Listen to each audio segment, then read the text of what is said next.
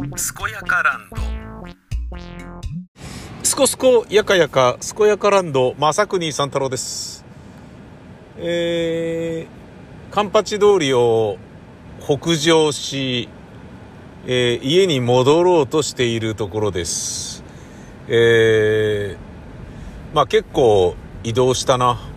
と言っても、奥多摩行って保土ヶ谷行ってで帰るっていうだけですけどね。これで土曜日の仕事は終了ってことにしよう。環八走ってるから、この流れで吉祥寺行って一気に今日撮った分の編集したり、しちゃおうかなと思ったんだけど、明日でいいやと思って、明日の午前中にやろうということにしよう。今日はちょっと早起きでしたからね。5時起きでしたからね。しかも家に戻らないと、水槽がどうなってるのか心配というのもあるしね。どうなってるんだろうな。さっきあんなにペーハー値が下がってたんだけど、ジャバってちょっとエアレーションして出てきたから、そのエアレーションで CO2 全部吹っ飛んで、またねペーハー値上がってたりとかすると、もう上がったり下がったりとかってえらいこと、なんか水質変わりすぎるから、いい加減にしろよっていう風に、魚も水草も怒り始めると思うんですよね。お前何がやりたいんだよみたいなことになると思うんですよね。弱ったな。パールグラスっていうのは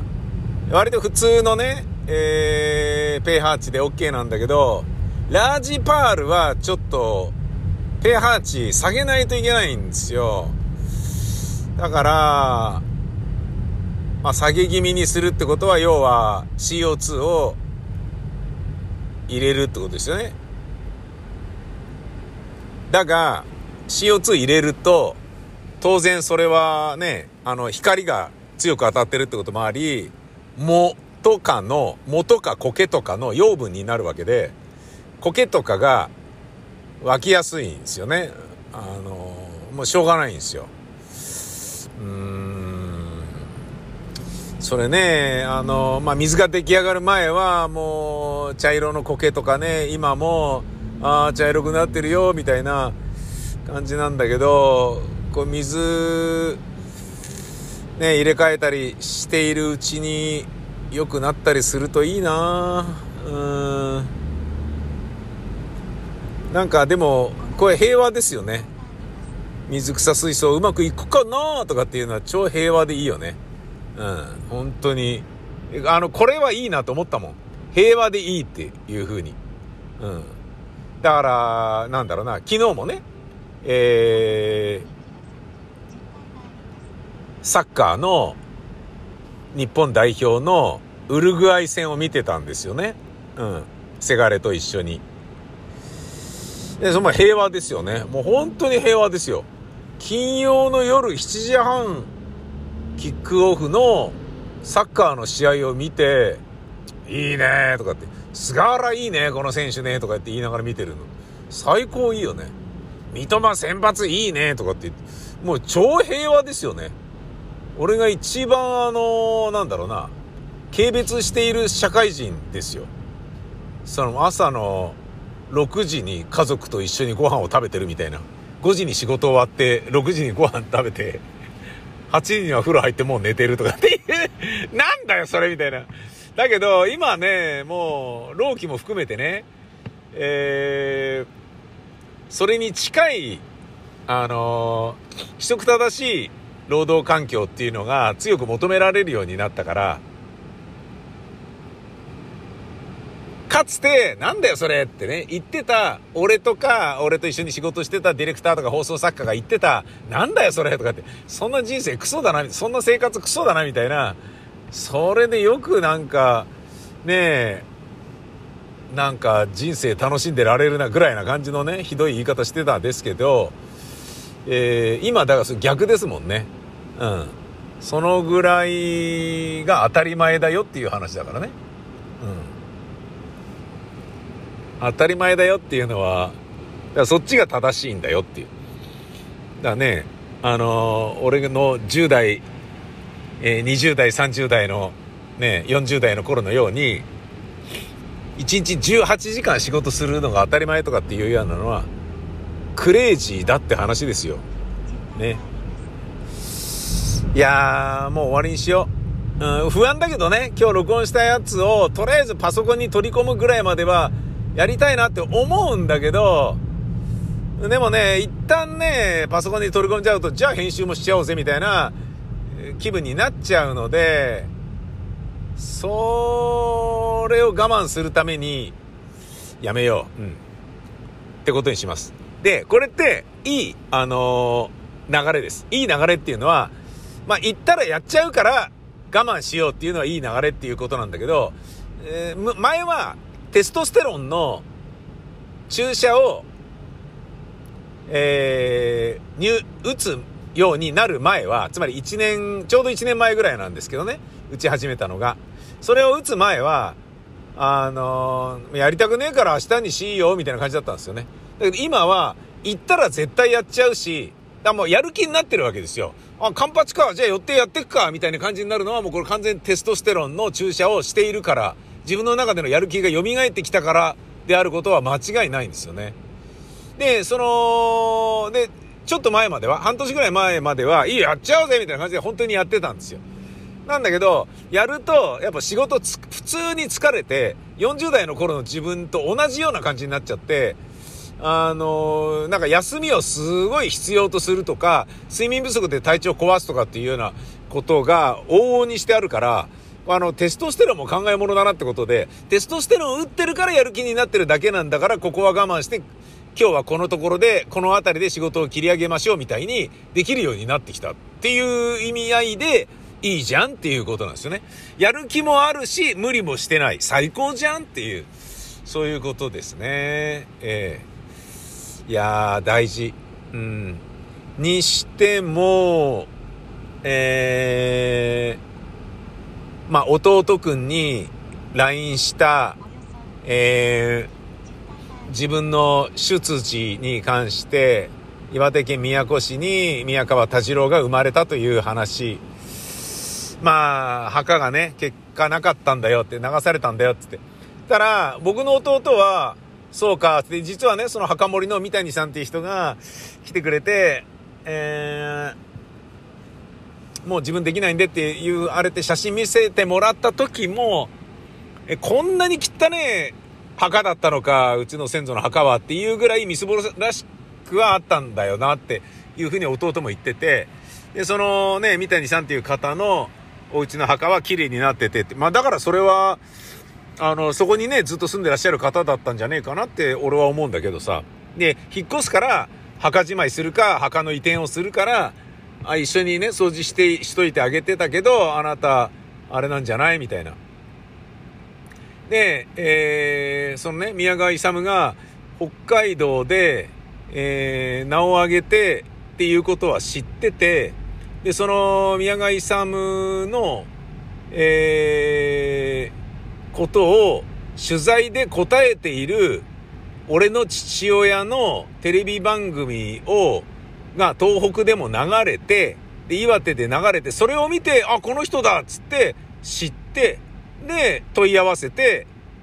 突き止めて連絡してくれたっていう話なんですよね。ってすごい感動的な、小説みたいな話だなと思った覚えがあるんだよなとかって言って、弟の LINE に書いてあってね。で、見せてもらった写真の墓も、えらいみすぼらしかったから、だけどね、散々ね、墓守りをしてもらってた立場でありながら、もうちょっとちゃんとした墓にしといてくれなかったのかよ、みたいなことはね、言うことも当然できないから、みたいな感じで、そうか、曽祖母が誰だかわかんねえのか、みたいなことがね、明るみになり、弟もいろいろ、おセンチになったり、自分のアイデンティティの何たる地位やを、探す、哲学的なね、時間を過ごしたんだと思うんだけど、まあとりあえず自分の先祖ね、一番遡ったところの先祖はイサムっていうことにすることにしますとかって、兄貴お疲れ様みたいな感じの LINE が来てましたね。まあこれで決着ってことでいいんじゃねえかな。要は弟が嫌なのかなと思ったから僕はちょっと行ってきたって感じなんですね。俺はね、まあ考えればそうやってへーとかそうなんだとか思うことはあるけれど、ぶっちゃけね、親も他人だしね、子供も他人だしっていうところで言うと、どうでもいいやみたいに思ってたんだよね。で、まあ兄貴がいいならいいけどって弟が言ってるから、兄貴がいいならいいけどっていうのは本当は俺は嫌だけど兄貴は長男だから長男がいいというなら俺はいいということにするよっていうことなのかなと思って、まあ嫌なのかな俺の弟はと思って、じゃあ行くかみたいな、そういう感じで行ったところもあるんですよね。だからまあこれでね、一応一通りの努力はしたから、これでもうおしまいっていう風に自分の中でしようと思っております。いやもう十分だろう。うん。ただ俺の弟もそっか311があったからそれはそうなるよなっていう、当然のごとくね全部流されちまってっていう、考えてみたらそうだよなって、そのね墓守の人が来てくれたのも震災前だもんなーっつって、そっかまあじゃあそういうことでいいんじゃねえかみたいな感じにそれはなったんですけどね。どうなんですかね。こういう家庭もあるっていうことですよ。田舎がねずーっと同じ場所にあって引っ越しもしないでとかっていう、そういう家もあるだろうけれど、俺は別に流浪の旅人でいいと思ってるし、同じ場所にねずっといなきゃいけないっていうこともない考え方でいいと思ってるし、老後はやっぱりねどっか地方で移住したいなと思ってるし、日本じゃないところでも全然いいなとかって思ってるし、まあねコロナの終着とね、あとまあねどれぐらいのね、ことをねこれから自分がやっていきたいかっていうね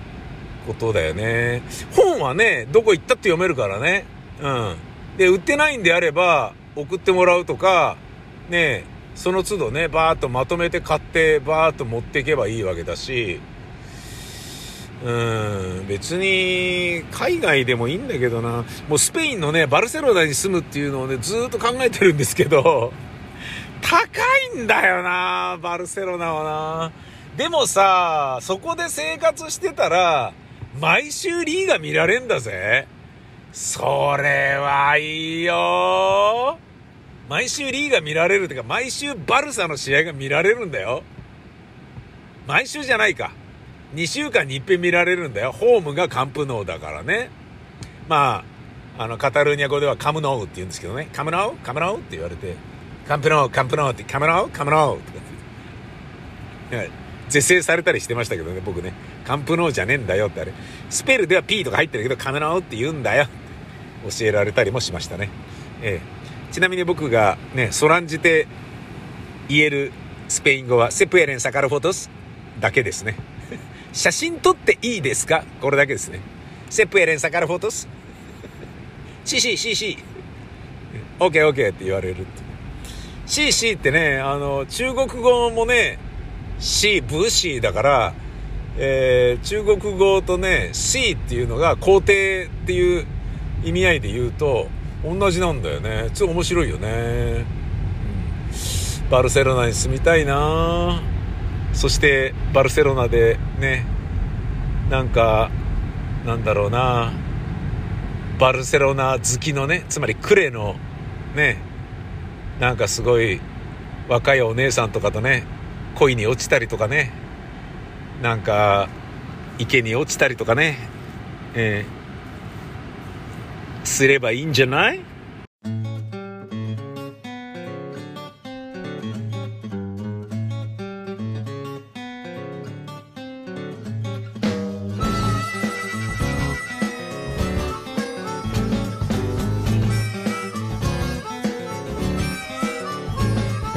ガラスの国を敵的喧嘩を深くてきた、泥の国をやられるのかそのままでいい。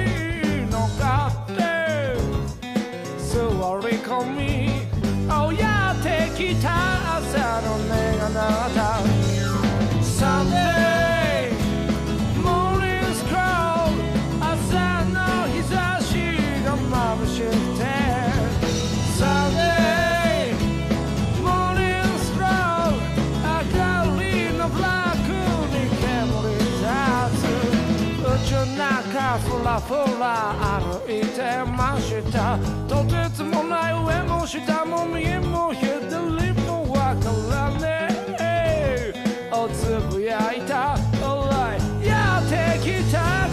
えのない朝Sunday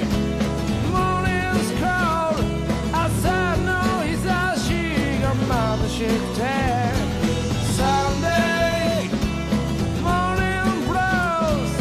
let the beat be slow. Gucci Gucci now,新しい日々を教えてくれよ。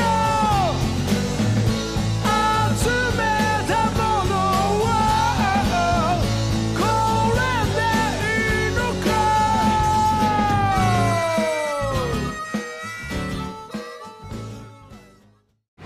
今ちょうど、千歳台というカンパチの、有名な交差点におりますね。千歳台という交差点。何度来たことか。ここを曲がってね、モックサウンドのアトリエがあるので、そこにね、物を届けたり、自分がね、自分の声のナレーションをね、届けたりとか、まあちょっと音の打ち合わせでね、モックに行ったりするような時に、もう何度となくここを通りましたね。で、その千歳台から曲がっていくと、まあ祖師ヶ谷大倉の方に行き、祖師ヶ谷大倉の惨殺事件のね、現場とかの近くだったりするので、ゲゲゲっていう話なんですけど、千歳船橋祖師ヶ谷大倉っていう駅、祖師ヶ谷大倉にはね、トンネルズ木梨憲武さんのね、お家がやられている木梨サイクルがありますからね、もしくはあったなのかな、今もあるのかどうかわかんないけどっていうのでおなじみではあるけれど、その近くに稽古場がね、世田谷区でいろいろ転々としてた時に使った稽古場がね、祖師ヶ谷会館であったりとかいろいろあるんだけど、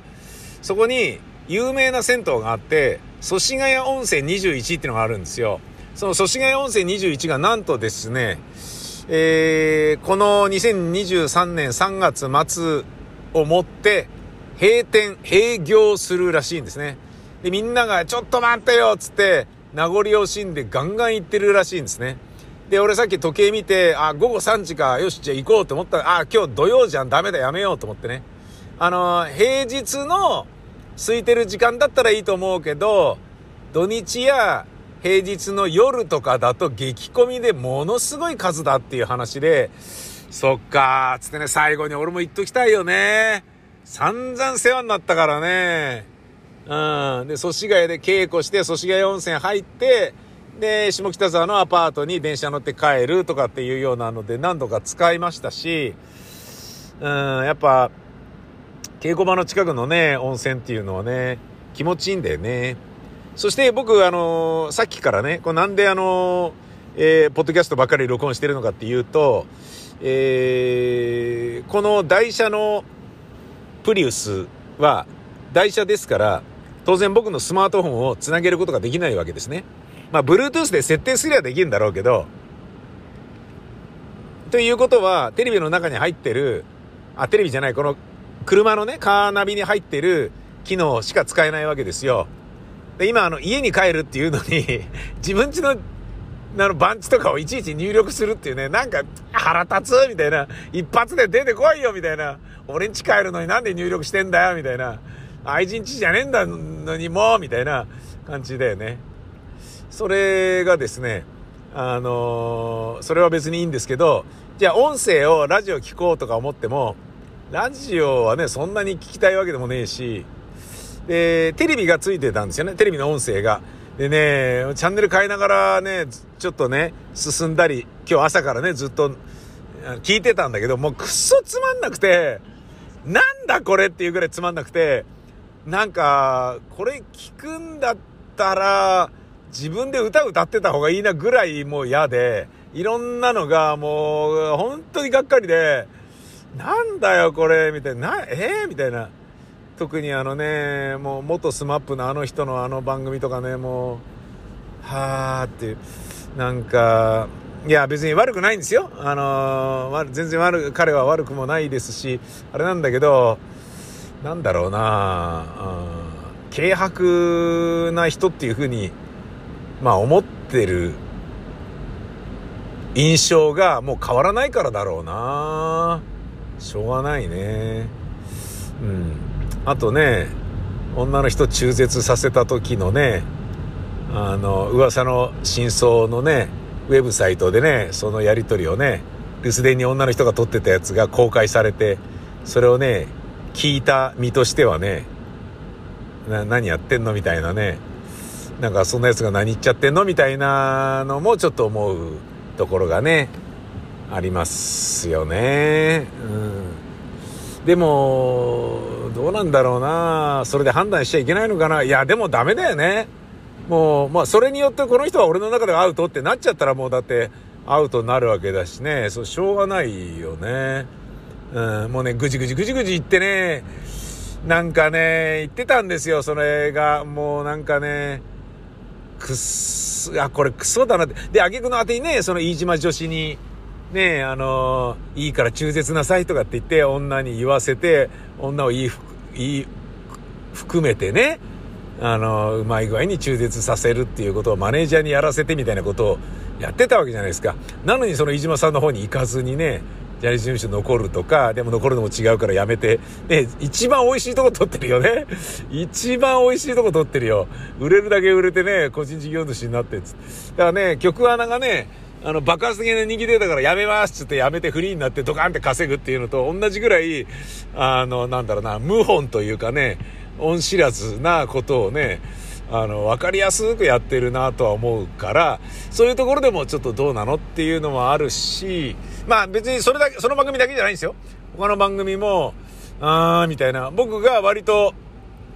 ね仲良くさせてもらってたタレントさんとかにもたくさんが出てたりっていうのもあったんですけど、ちょっと今救急車来たので止まります。はい、行ってくれ。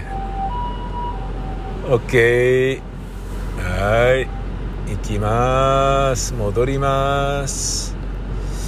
そっか、これ渋滞してんの、もしかしたらこれ救急車がかっ飛ぶことになってることで通れなくなってんのかな、どっかで。可能性はあるな。だとしたら道を避けた方がいいのかなっていうね。これ東京病だよね。渋滞、事故が原因なのかしら、かわいそうにってならずに、じゃあ別の道から行くかっていうね。なんか人身事故で電車が遅延してんのもふざけんなよって思うじゃんか。これって東京病だと思いますよ。うん。なんか水着のシーンがあるからっつってね、テレビの撮影でダイエットしてきた、出演者の女の子がパターンってね、貧血かなんかで倒れちゃって、もうすぐ下打ちする。おい制作さんとかって言って、倒れてるよとかって言って、倒れてんだから大丈夫ですかって言わないってね、照明さんとかね、そういうのが、おい制作さん倒れてる制作さんとかって言って、ヒーみたいな。でそれはね、制作スタッフがやるような話だからね、もうしょうがないんだけど、それと同じような東京病に近いものがすでにあるよね。なんだよ、じゃあもう迂回してから別のルートで帰るかとかっていうね、もう事故に遭ったかもしれない人のね、安否なんかどうでもいいっていう、東京って怖いわ。で、それがあったから、つまりテレビをチャンネルザッピングしながら音声だけ聞いていたけど全く面白くなかったので、じゃあ自分で録音しようっつってこうやって録音していたっていう、そういう感じなんですよね。甲州街道まで来たぞ。甲州街道はね、もうそのまま宿場町をね、ずっとこうね連綿とつなげているものだから、まあそれで言ったらね、新宿はね、もうその名の通り宿場町ですからね。うん、全然ね、あそこでまあね、今寝泊まりしてる人はね、ホストと、なんかねちょっと危ない人がパンパンガールと一緒に住んでるとか、そういう感じの人がねすごい多いですけどね。あとはまあいる、まあ何人かいるけどね、ちゃんとした人っていうかね、誰だっけ、なんかいたよね、菊池成吉とかも新宿に住んでるとかだったよね、確かね、うん、でも新宿はね面白い街だけど、なんかもういろいろな要素がありすぎて、なんか楽しめない感じではあるよな。前はね演劇をやってた時はね新宿紀伊国屋であったりとか、ね、スペース107とかアートシアター塾とかね、陶芸劇場とかシアターサンモールとかシアタートップスとかスペースゼロとかね、プーク人形劇劇場とかね、いろいろあるんでそれぞれね思い出があって、演劇の街っていうイメージも自分の中にはあったんだけど、同時にねそのバイトしてたりしたこともあるから、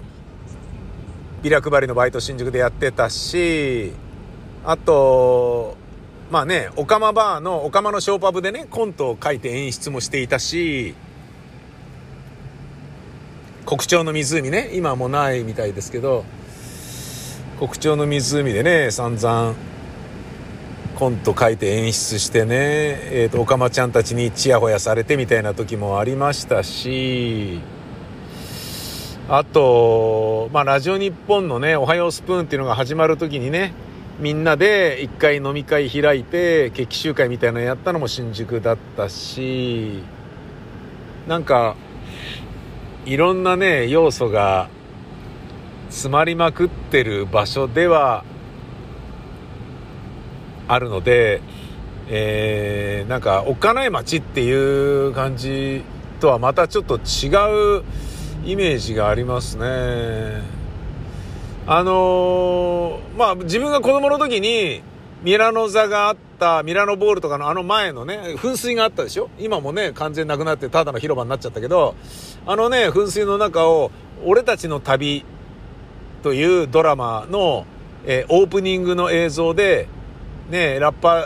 ズボンのねつまりベルボトムのジーパンを履いてる中村雅俊とかがバシャバシャバシャっとねカスケとかと一緒になって噴水の中入ってるっていうので、夢の行方はあの俺の頭であらゆく広い長い風とかいうね小倉圭作詞作曲のあれはどういうのだけで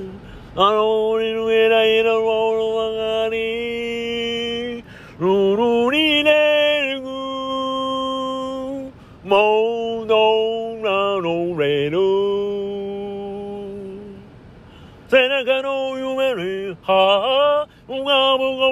胸にはぁ我が今でも手を振るようなという歌に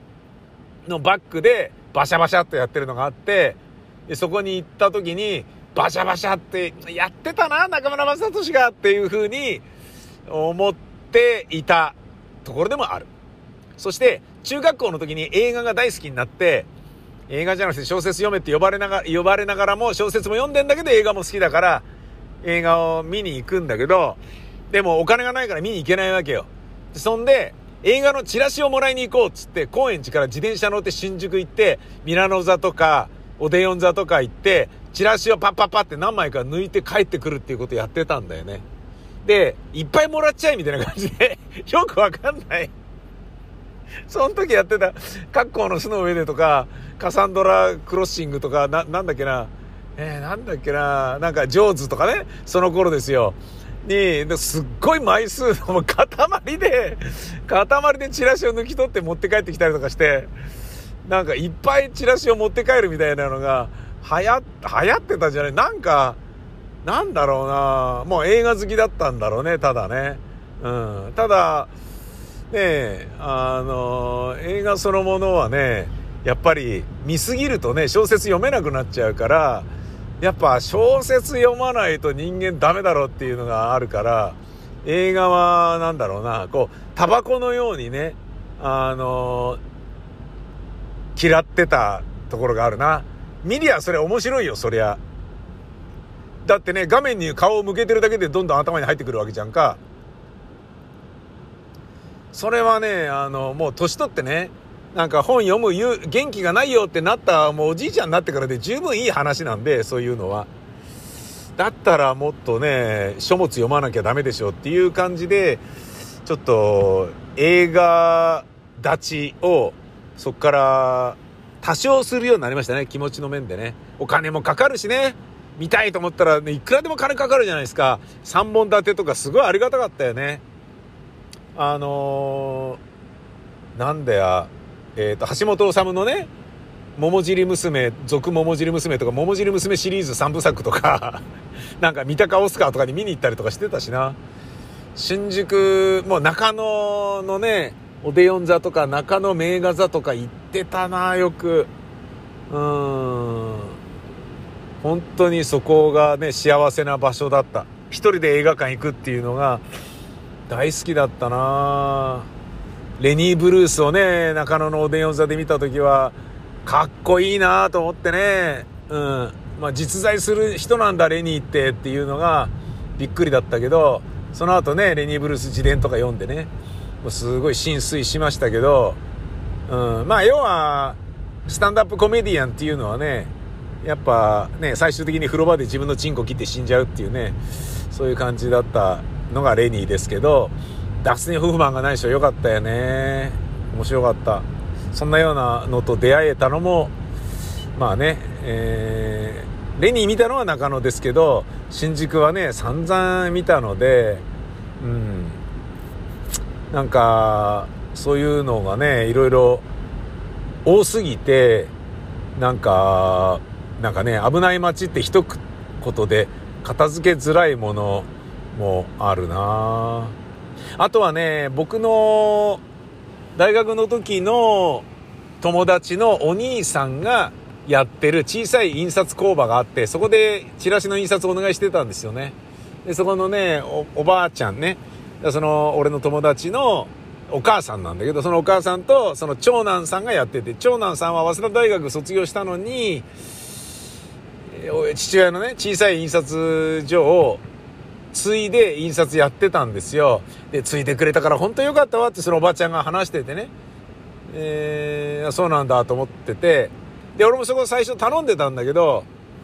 でまあ結構よくしてもらってたんですけど安くしてもらったりとかね、そのうちにね当たり前だけどプリントパックとか出てきちゃうからもう格段に安いんでやっぱどうしてもそっち行くんだよね。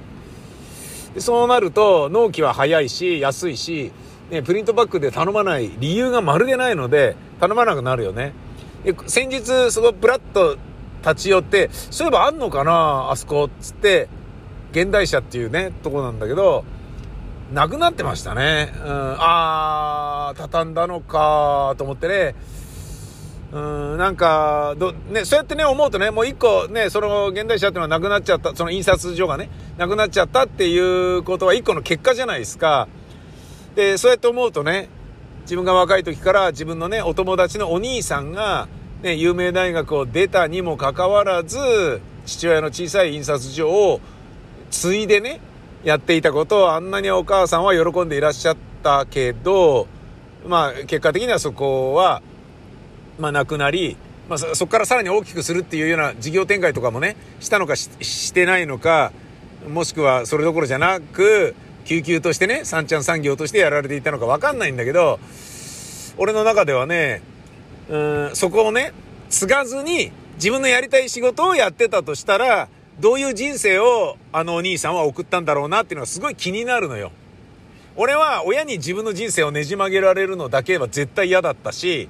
そんなことねだとしたら生きてる価値がないぐらいな感じで、そういう人をあんまりねよしと見ないんですよね。だらしないと見るんですよね。でもちろん親が継いでほしいと思うから自分はそれをやりたいと思って継いでる人もたくさんいると思うし、でそれをなんだろうな惰性とは思わないんですけど、僕は嫌なんですよね。僕は絶対にそれは嫌だっていう考え方 でもしそこにねいやいや継いでるっていう要素がもしあったんだとしたら、それってどうなのっていう、あなたのポテンシャルを自分で摘み取ってるでしょっていうのが、なんかね継いでほしいよとかって言ってる親って要は親のオナニーじゃないですか。親のチンコこすってるだけの話だから、親のチンコこするために自分の人生を捧げる、その価値がこれから死んでいく親というものに対してあんのかよっていう気持ちが俺はすっごい強いんだよね。なんかね、あの印刷所なくなっちゃったのかって思った時に、そのことバーってね巨来して、あの人がここを継がずに送った人生はどういうものだったんだろうなとか、その選択肢に思いを馳せてしまい、複雑な心境になったんだよね。まあ母親が喜ぶ道を自分が進んだことで満足してるんだとは思うんですよ、もちろんね。だから完全なる余計なお世話でありねえ、口出しすんじゃねえよっていうレベルの話であることは間違いないんだけど、っていう、そんなことをちょっと思いましたね。